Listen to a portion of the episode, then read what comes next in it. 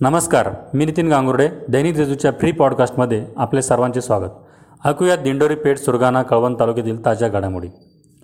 दिंडोरी तालुक्याच्या पूर्व भागातील शिंदोड परिसरामध्ये दोन दिवसांपूर्वी मुसळधार पाऊस झाल्याने शेती पिकांचे मोठ्या प्रमाणात नुकसान झाले आहे. शिंदोड ते वडनेर भैरव शिंदोड ते तिसगाव शिंदोड ते खेडगाव या गावाचा या पावसामुळे संपर्क तुटला होता.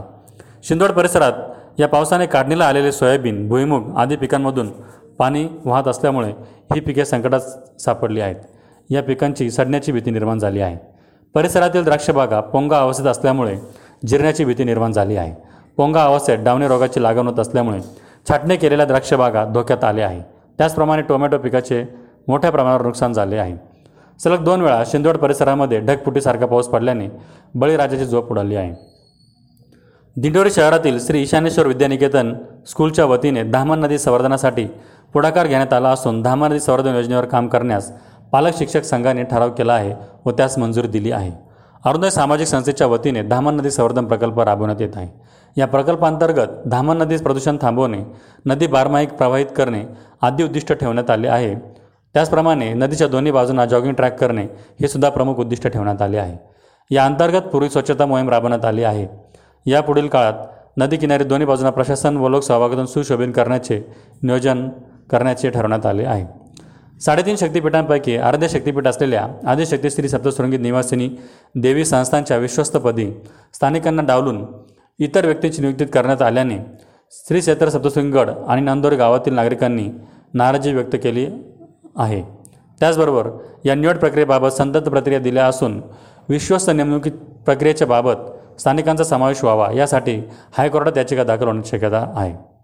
कोरोनाचा वाढता प्रादुर्भाव लक्षात घेऊन जिल्ह्यात आरोग्य यंत्रणा प्रशासनाच्या वतीने दखल घेतली जात असताना दिंडोर तालुक्यातील वरखेडा येथील प्राथमिक आरोग्य केंद्र मात्र दुरावस्थेत सापडले आहे.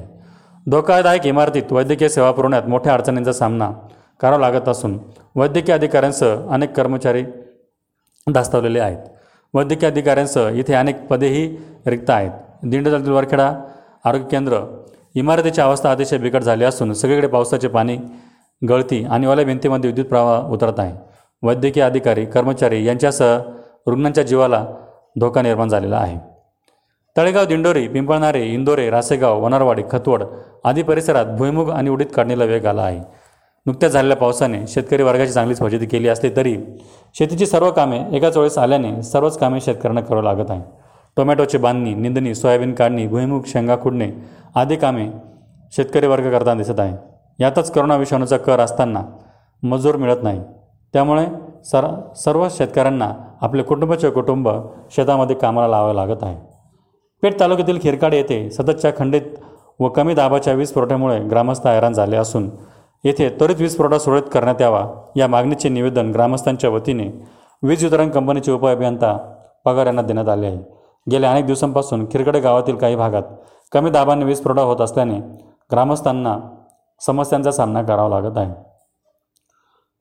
पेठ तालुक्यातील जनता सध्या करोनापासून मुक्त झाल्यासारखे वागत आहे. कोविडचा प्रतिबंध करण्यासाठी सार्वजनिक ठिकाणी वावरताना मास्कचा वापर अनिवार्य असताना पेठ शहरा शहरात वावरणारे नागरिक व व्यापारी आस्थापना यांच्याविरुद्ध नगरपंचायतीने धडक मोहीम राबवण्यास सुरुवात केली आहे. या मोहिमेत ते त्र्याऐंशी व्यक्तींवर दंडात्मक कारवाई करण्यात आली आहे. विना मास्क फिरणारे व्यक्ती व व्यापार आस्थापनात सॅनिटायझर व दुकानासमोर पाचपेक्षा जादा व्यक्ती आढळल्याने केलेल्या कारवाईत एकूण त्र्याऐंशी दोषींकडून चौदा हजार दोनशे रुपयांची दंडात्मक कारवाई करण्यात आली आहे. आजचे बातमीपत्र समाप्त. इतरही ताज्या बातम्यांसाठी दैनिक देशदूतच्या देशदूत डॉट कॉम या वेबसाईटला सबस्क्राईब करा. धन्यवाद.